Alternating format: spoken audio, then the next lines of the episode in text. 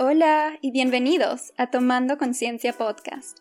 Mi nombre es Aitana Irizarry y esto es un espacio de aprendizaje, de reflexión y de motivación para mejorar tu bienestar, porque el trabajo más profundo se empieza tomando conciencia.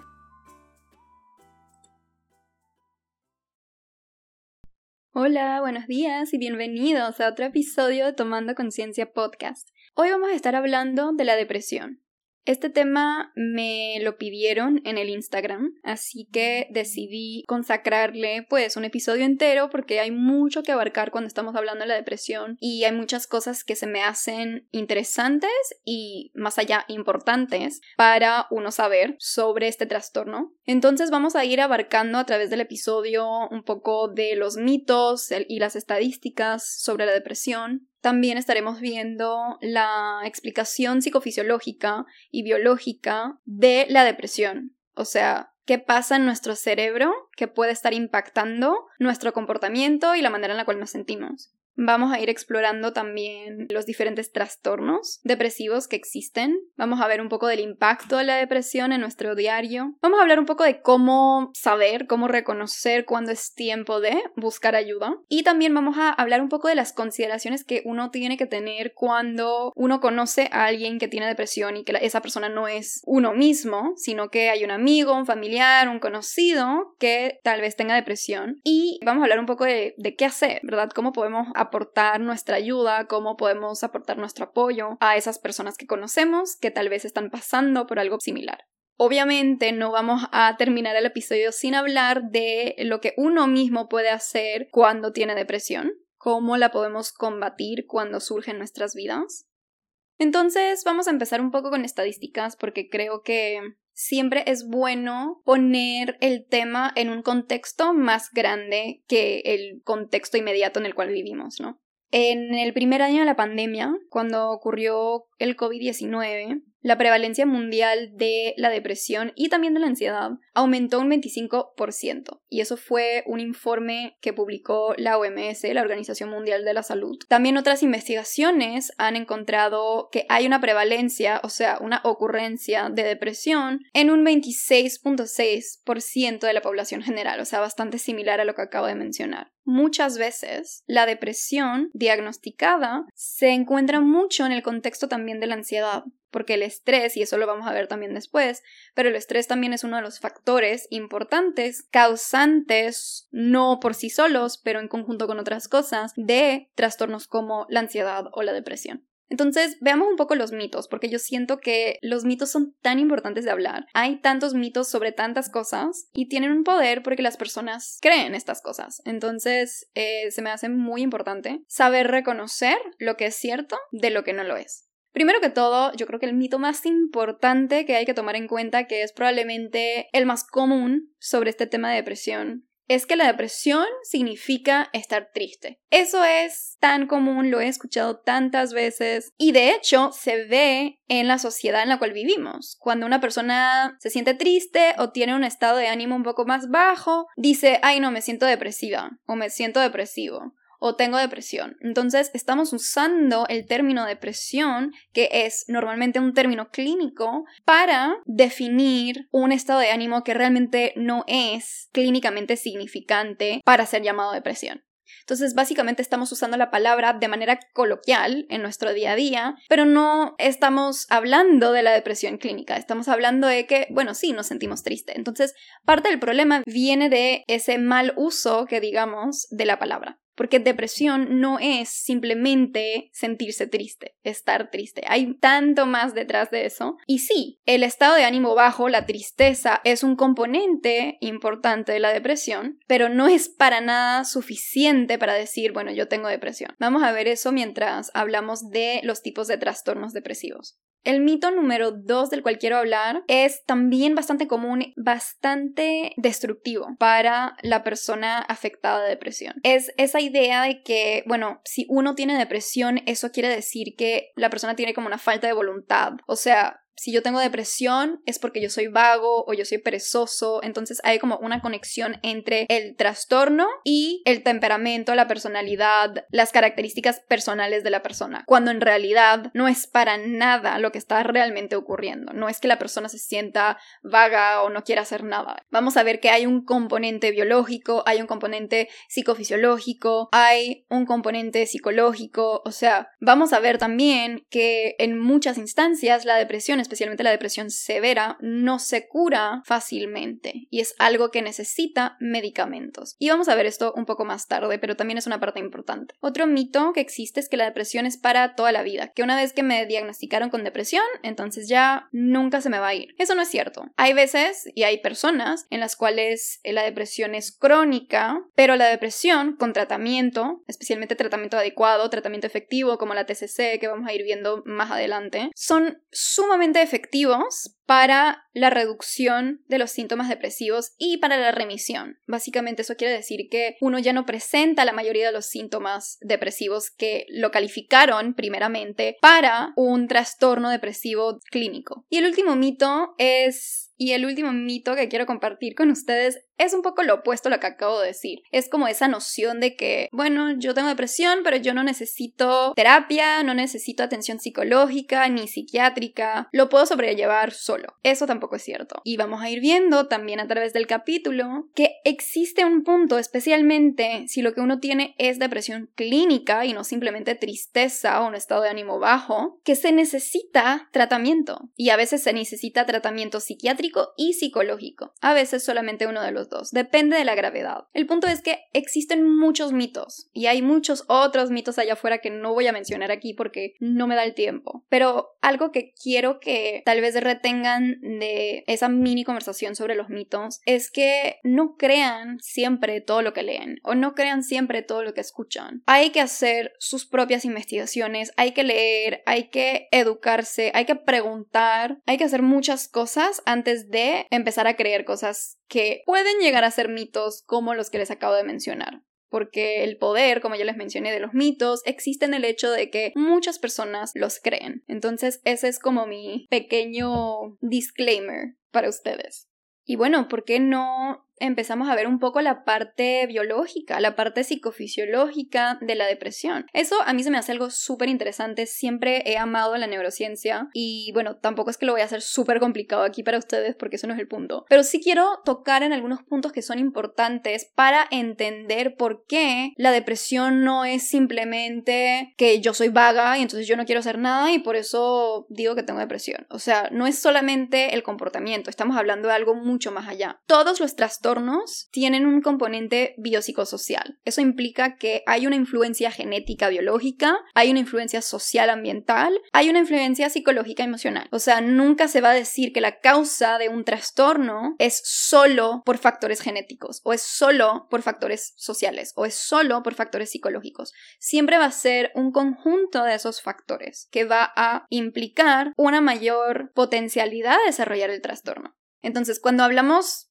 antes de llegar a lo psicofisiológico, cuando hablamos de los factores psicosociales, estamos hablando de que muchas veces se puede desencadenar un, un episodio depresivo o un trastorno depresivo a raíz de un evento que es estresante. Y a veces el estrés va a producir cambios a largo plazo en la fisiología del cerebro. Y eso también puede producir también variaciones a nivel estructural del cerebro. O sea, de cierta forma puede cambiar lo que está pasando en el cerebro. La estructura, la química, el funcionamiento de las diferentes áreas cerebrales. O sea, el estrés mismo va a tener un impacto entonces en nuestra mente. Y eso es un factor dentro de la depresión. También a nivel genético, se ha descubierto que hay como unos 200 genes que pueden estar relacionados con el trastorno depresivo mayor, que es lo que mayormente se conoce como la depresión. Pero eso lo vamos a ver un poquito más tarde. En estos momentos estoy intentando abrir una pequeña ventana dentro de los factores importantes que contribuyen a la depresión, o sea, lo social, lo psicológico y lo genético, lo biológico.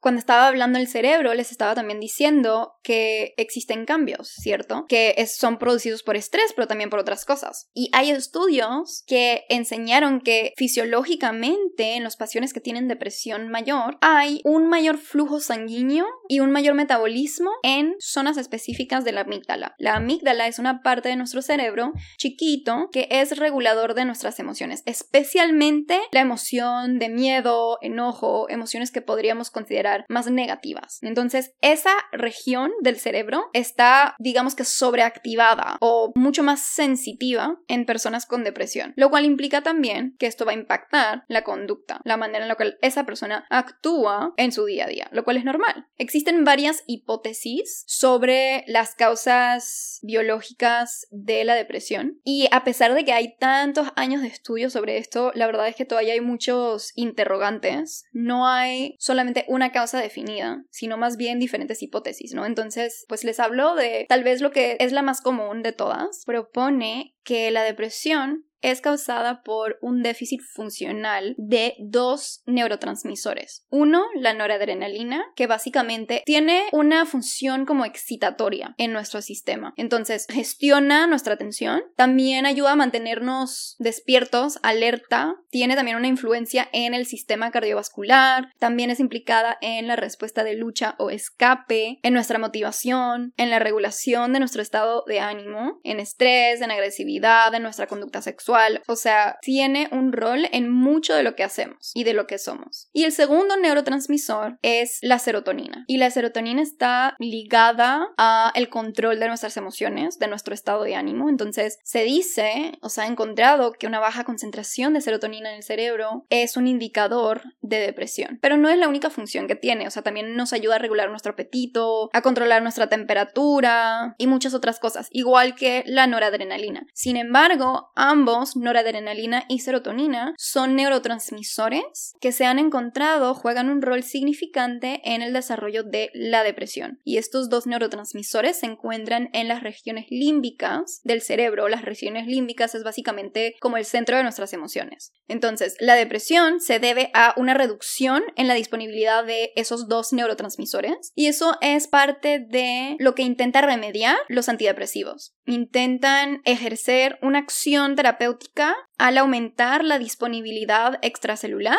de la serotonina y la noradrenalina. Por ejemplo, hay unos fármacos antidepresivos que son sumamente comunes, que probablemente han escuchado estos antes, son los inhibidores selectivos de la recaptura de la serotonina, que básicamente van a prolongar la permanencia de la serotonina en la sinapsis de las neuronas, lo que va a hacer que el efecto de la serotonina sea prolongado en la neurona blanca. Un resumen súper básico, súper básico, pero de cierta forma pienso que ayuda a entender un poco de el por qué la depresión va mucho más allá de una simple tristeza o de una simple pereza o falta de motivación. Entonces podemos ahora creo hablar de las diferentes formas de depresión, los diferentes trastornos depresivos que existen. En el DSM, que es el manual diagnóstico y estadístico de los trastornos mentales, que es básicamente el libro que usamos los psicólogos para diagnosticar, hay toda una sección que se dedica a los trastornos depresivos. Y hay cuatro que son tal vez los más relevantes. Está el trastorno de desregulación perturbador del estado de ánimo. Ese es un trastorno que ocurre mayormente en la infancia eh, o la adolescencia, pero no mucho en la adultez. Está el trastorno disfórico premenstrual. Esto ocurre en las mujeres y está conectado a la regla está el trastorno de depresión mayor. Ese trastorno es lo que uno conoce como la depresión. Cuando hablamos de depresión, mayormente estamos hablando del trastorno de depresión mayor. Y ahorita vamos a ver bien qué significa eso. Pero el cuarto es el trastorno depresivo persistente, lo que se conoce también como distimia, que es básicamente similar al trastorno de depresión mayor, pero difiere en frecuencia, intensidad, gravedad, etc. Y yo pienso que podemos ver un poco de los dos. Pero ¿de qué hablamos cuando cuando hablamos de depresión, o sea, de el trastorno de depresión mayor. ¿Qué significa realmente eso? Una persona para ser diagnosticada con un trastorno de depresión mayor tiene que tener por lo menos por dos semanas un estado de ánimo deprimido o una pérdida de interés o de placer para hacer cosas que antes sí le daban placer hacer. Entonces, ese estado de ánimo deprimido tiene que ser algo que ocurre para la persona la mayor parte del día, tal vez casi todos los días. Tiene que haber una disminución importante del interés o del placer para hacer las cosas que antes sí le gustaban hacer. Puede que haya también una pérdida de peso importante y que eso ocurra sin que la persona esté haciendo dieta. Puede que haya una pérdida de peso importante o un aumento de peso importante o una disminución del apetito o un aumento del apetito. O sea, los hábitos alimenticios o el peso corporal se puede ver afectado. Eso es parte de los síntomas de este trastorno. También hay disregulación a nivel del sueño, insomnio o hipersomnia casi todos los días. Hipersomnia es dormir mucho Insomnio es no poder dormir. Un trastorno depresivo mayor también implica como mucha inquietud física no poder sentarse quieto, estar como muy activado de esa manera, o por lo contrario, sentir que uno está yendo mucho más lento, haciendo las cosas mucho más lentas. Hay como un retraso psicomotor casi todos los días. Entonces pueden ser esas dos cosas opuestas, ¿no? Igual que cuando hablamos de los hábitos alimenticios o la calidad del sueño. La energía también es un síntoma importante. Si hay mucha fatiga, mucha pérdida de energía durante el día, casi todos los días, eso es un síntoma importante. Y luego también está lo cognitivo. Por ejemplo, sentir que uno es inútil o sentir mucha culpabilidad, pero una culpabilidad que no es apropiada. O sea, una culpabilidad que es exagerada de modo que en la realidad esa culpa no debería de tener un espacio ahí. Igual esa inutilidad, o sea, esos pensamientos, sentimientos negativos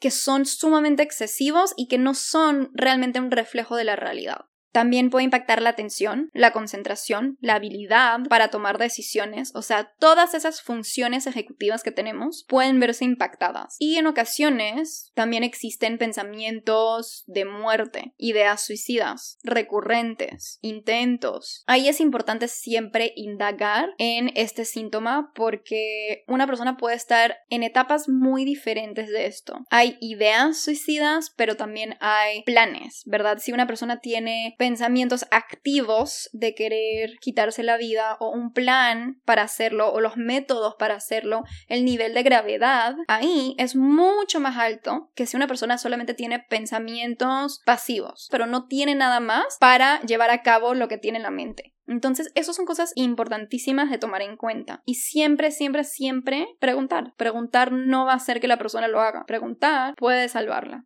Ok, ahora comparamos esto con el trastorno depresivo persistente, que es distimia. El trastorno depresivo persistente, como dice el nombre, es básicamente una duración mucho más extensa de síntomas depresivos. O sea, el estado de ánimo sigue teniendo que ser deprimido durante la mayor parte del día. Tiene que estar presente en la persona más días de los que no está presente. Y tiene que haber por lo menos, según el DSM, dos o más criterios que acompañan ese estado de ánimo deprimido, que de hecho es un estado de ánimo deprimido por un mínimo de dos años, entonces ahí la duración es mucho más larga. Cuando estamos hablando del trastorno depresivo mayor, estamos hablando de por un mínimo de dos semanas. Aquí estamos hablando de un mínimo de dos años. Entonces, dos o más de los siguientes síntomas. Poco apetito o sobrealimentación, insomnio o hipersomnia, poca energía o fatiga, baja autoestima, falta de concentración, dificultad para tomar decisiones y sentimientos de desesperanza. Y hay que tomar en cuenta que para ser distimia, durante ese periodo de dos años en los cuales se ha observado estos criterios, una persona no ha estado sin esos síntomas que les acabo de mencionar durante más de dos meses seguidos. Entonces, en esos dos años, no es que tengo que sentirme depresivo todos los días de esos dos años, pero por lo menos no puedes estar sin esos síntomas más de dos meses seguidos. O sea, lo más importante que hay que saber aquí es la diferencia, la cual es la intensidad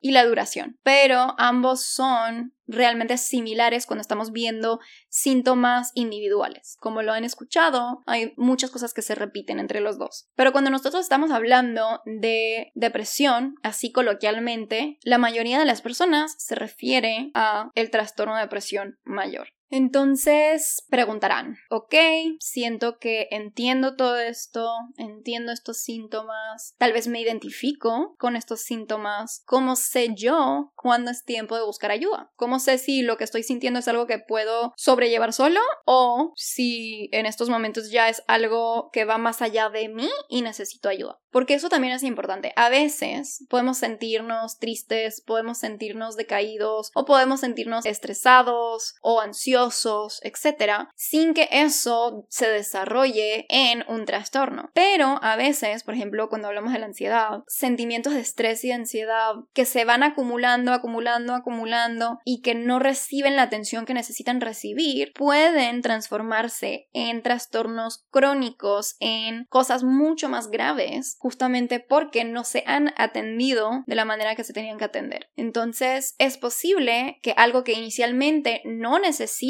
ayuda constante externa se desarrolle en algo que sí lo amerita. Pero hablemos de esos factores que son importantes aquí. Primero es la frecuencia. Cuando hablamos de frecuencia, hablamos de qué tanto me siento de esta manera en la semana. ¿Cuántas veces al mes me siento así? Porque si una persona se siente así una vez al mes, o una vez cada tres meses, o una vez cada cinco meses, no es lo mismo que una persona que experimenta esto la mayoría de las semanas, todos los meses. Entonces la frecuencia es un indicador que nos va a decir, bueno, esto es mucho más frecuente de lo que debería ser. Necesito ayuda. Lo otro es la duración cuánto tiempo permanecen sintiéndose de esa manera. A veces una persona dice, bueno, yo me sentí ansiosa por como 10 minutos y luego se me fue. Pero otras personas te pueden decir, bueno, esto me duró como dos días o esto me duró un día entero y todo el día que yo sentí esto no pude hacer nada más, no pude hacer mis pendientes, no pude ir a trabajar, no pude salir de mi cama. Entonces eso también impacta. También está la intensidad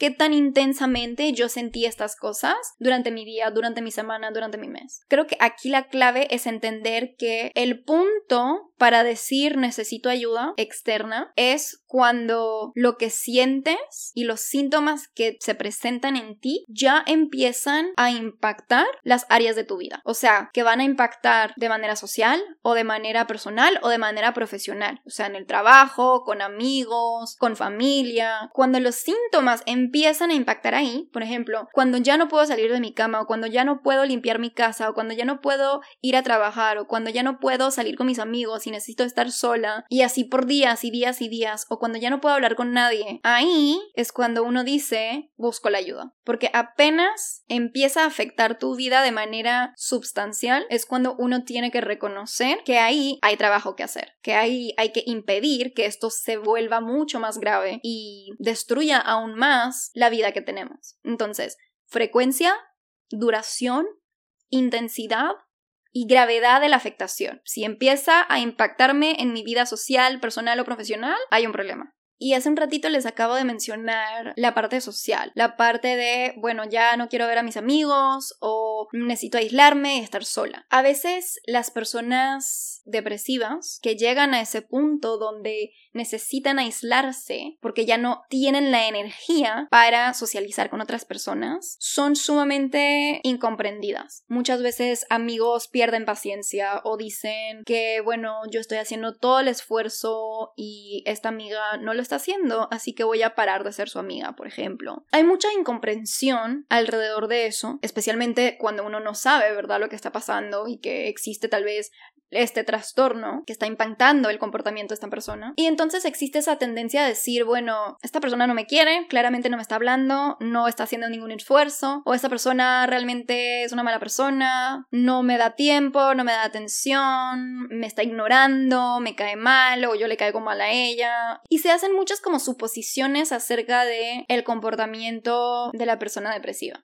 Y muchas veces eso impacta tan negativamente y yo sé que muchas veces uno no se da cuenta, pero una persona con depresión necesita una red de apoyo. Es una de las cosas más importantes. Y cuando esa red de apoyo se desvanece, se va, es mucho más difícil para esta persona sobrellevar esa depresión que siente. Entonces quiero también hablar un poco de esas consideraciones que hay que tener en cuenta cuando estamos hablando de un familiar, un amigo, un colega, alguien que sabemos que no está pasando por un buen momento o alguien que sabemos que tiene depresión. ¿Cómo puedo yo ayudar a ese amigo, a ese familiar, a ese ser querido, a esa persona que tal vez es mi colega, que tal vez no conozco tanto, pero puedo crear un impacto en él o ella, ¿no? Lo primero que les voy a decir es la necesidad de reconocer que la depresión es un trastorno, que la depresión no es producto de la voluntad de la persona. Entonces hay que hacer esa distinción. Primero que todo, enseñar un poco de empatía, sumamente importante. Mantener el contacto también con la persona, o sea, a veces, como les estaba diciendo, se puede ver un poco unidireccional, en el sentido de que puede ser que seas siempre esa misma persona que inicia ese contacto y puede ser que te sientas un poco drenado de energía por siempre ser esa persona que inicia el contacto, pero eso tiene un impacto, eso tiene un impacto, eso enseña a otras personas, especialmente personas con depresión que tienen una mente sumamente sensible a las cosas negativas alrededor de ellas, que tienen una percepción mayormente negativa de las cosas, los ayuda a desarrollar evidencia de que hay personas que sí los quieren, de que hay personas, de que hay personas que sí las consideran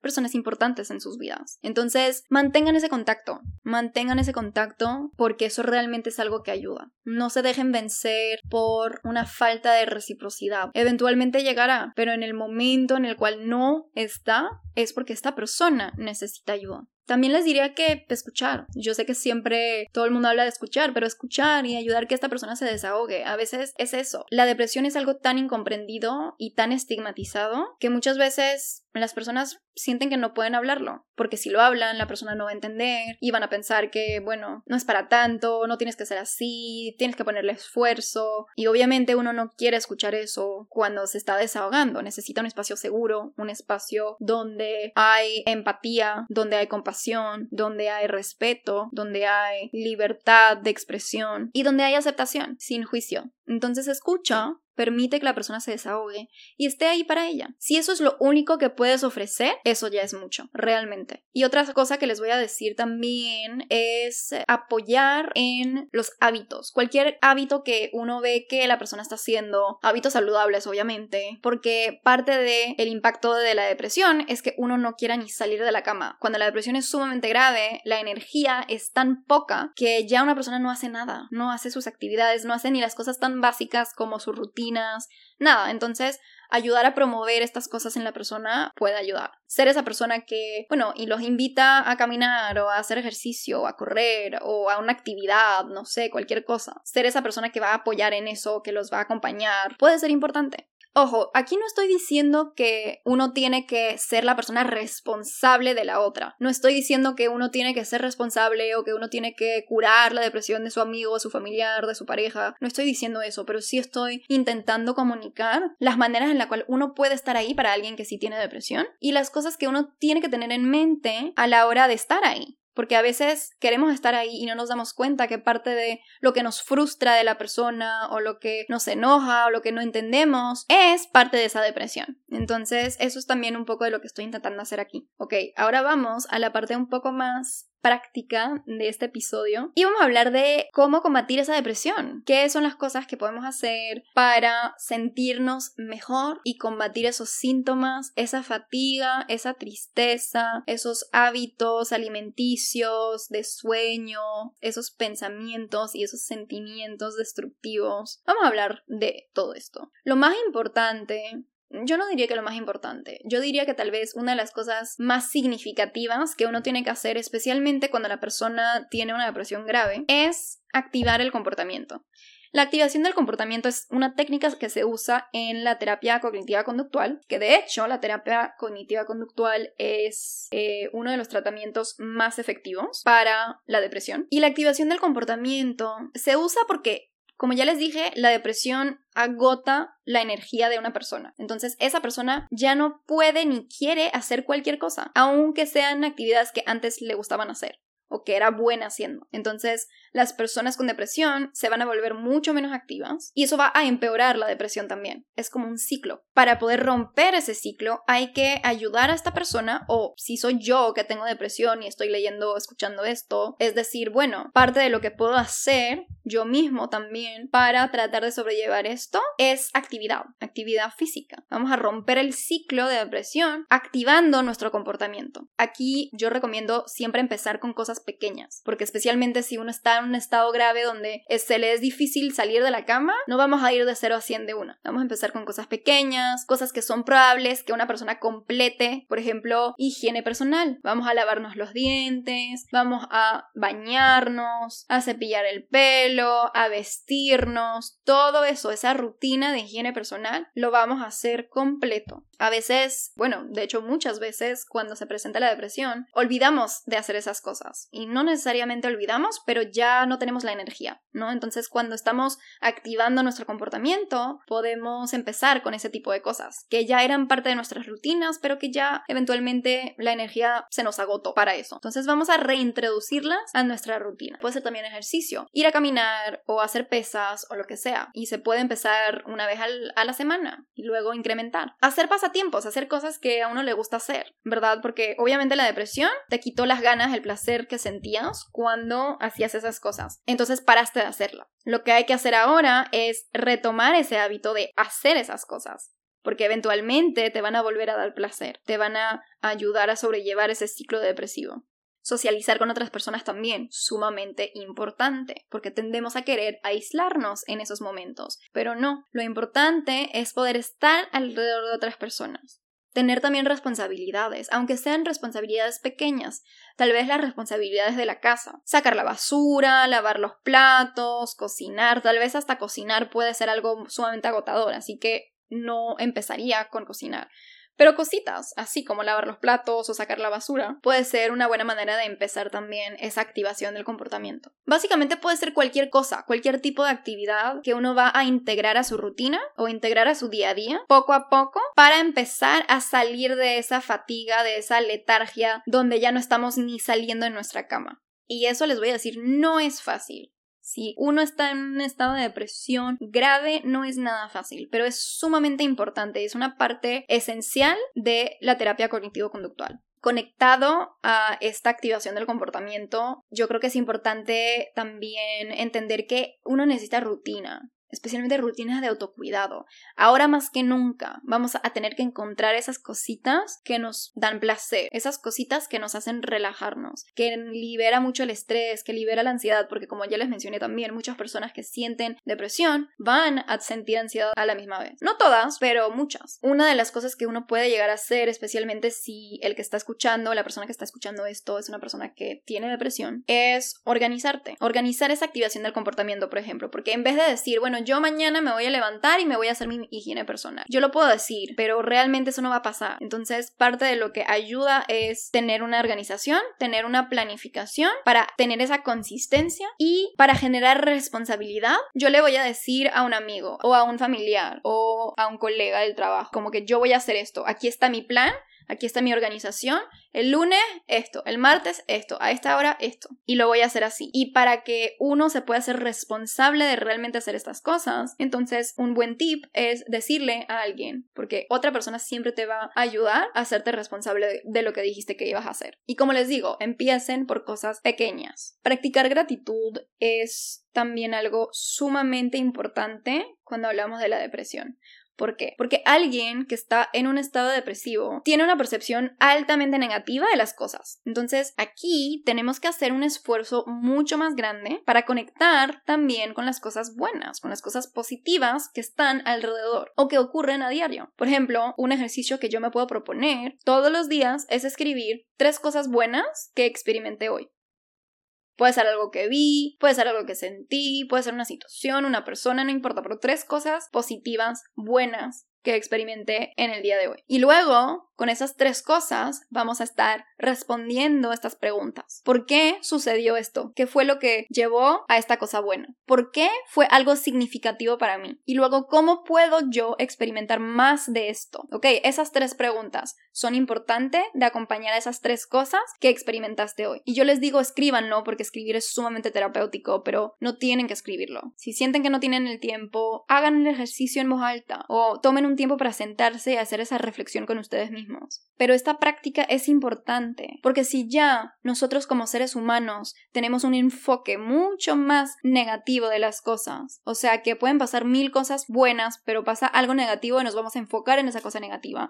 Una persona con depresión es mucho más impactada de esta manera, ¿no? Le va a costar mucho más a esta persona ver las cosas positivas, conectar con las cosas buenas entender que los pensamientos que uno tiene, todos esos pensamientos negativos, esas distorsiones cognitivas, no reflejan la realidad. Y finalmente, yo creo que la última recomendación que les voy a dar es ir a terapia. No tengan miedo de ir a terapia. Les estaba hablando a través del episodio de la terapia cognitiva conductual, porque la terapia cognitiva conductual se enfoca en las cogniciones, o sea, los pensamientos, y la relación que tiene con los sentimientos, o sea, las emociones, y la conducta, o sea, el comportamiento. Entonces, va a trabajar esas cosas en conjunto para ayudar a sanarnos. Y se ha comprobado que la terapia cognitiva conductual es igual de eficaz o hasta más eficaz que los fármacos, o sea, que los medicamentos, en muchos casos. Y como ya les había mencionado, es la forma de la psicoterapia más investigada también para la depresión, o sea, hay mucha evidencia de la eficacia de la TCC en la depresión. Entonces, por ejemplo, una de las cosas que uno hace dentro de la TCC o la terapia cognitiva conductual,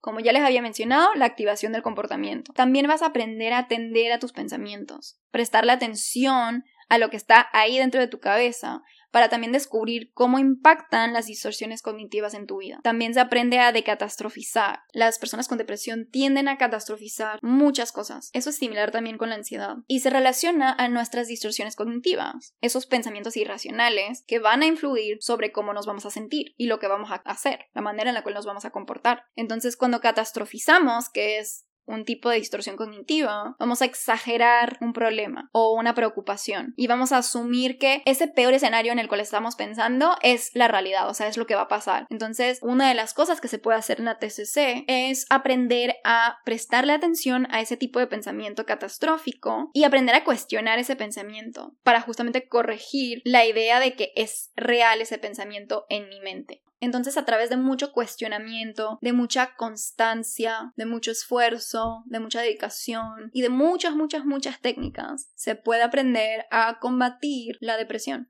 Y me acabo de dar cuenta que se me olvidó mencionarles que también una manera en la cual uno combate la depresión son los medicamentos, son los fármacos. Y yo sé que muchas personas, yo creo que en Panamá, pero en Latinoamérica en general, hay un estigma sumamente grande alrededor de medicamentos, porque uno le tiene miedo, no sabe lo que hacen y dice, bueno, esto me va a impactar de manera negativa o tiene muchos efectos secundarios. A veces los fármacos son la única manera en la cual vamos a poder ayudarnos a nosotros mismos. No es siempre el caso, o sea, una persona con depresión no siempre va a tener que tomar medicamentos, pero los trastornos más graves de depresión casi nunca se van a mejorar sin la ayuda por lo menos parcial de medicación. Y eso no quiere decir que porque estoy tomando medicamentos no voy a terapia, no. Es decir, una intervención conjunta entre medicamentos y terapia. Por eso a veces muchas personas también tienen un psicólogo y un psiquiatra. No son la misma cosa y van a atender cosas diferentes. Uno va a atender los medicamentos, el otro va a atender la terapia. Y ambos son partes cruciales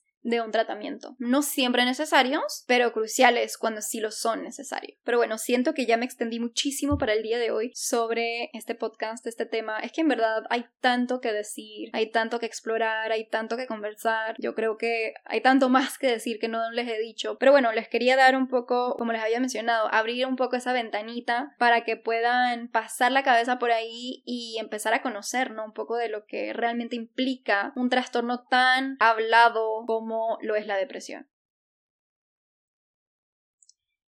Y vamos a dejarles con algunas afirmaciones positivas. Quien sea que esté escuchando en este momento, si eres alguien que ha sufrido de depresión, que sufre de depresión hoy en día, que tiene síntomas, aunque tal vez no tenga el cuadro completo, estas afirmaciones son para ti.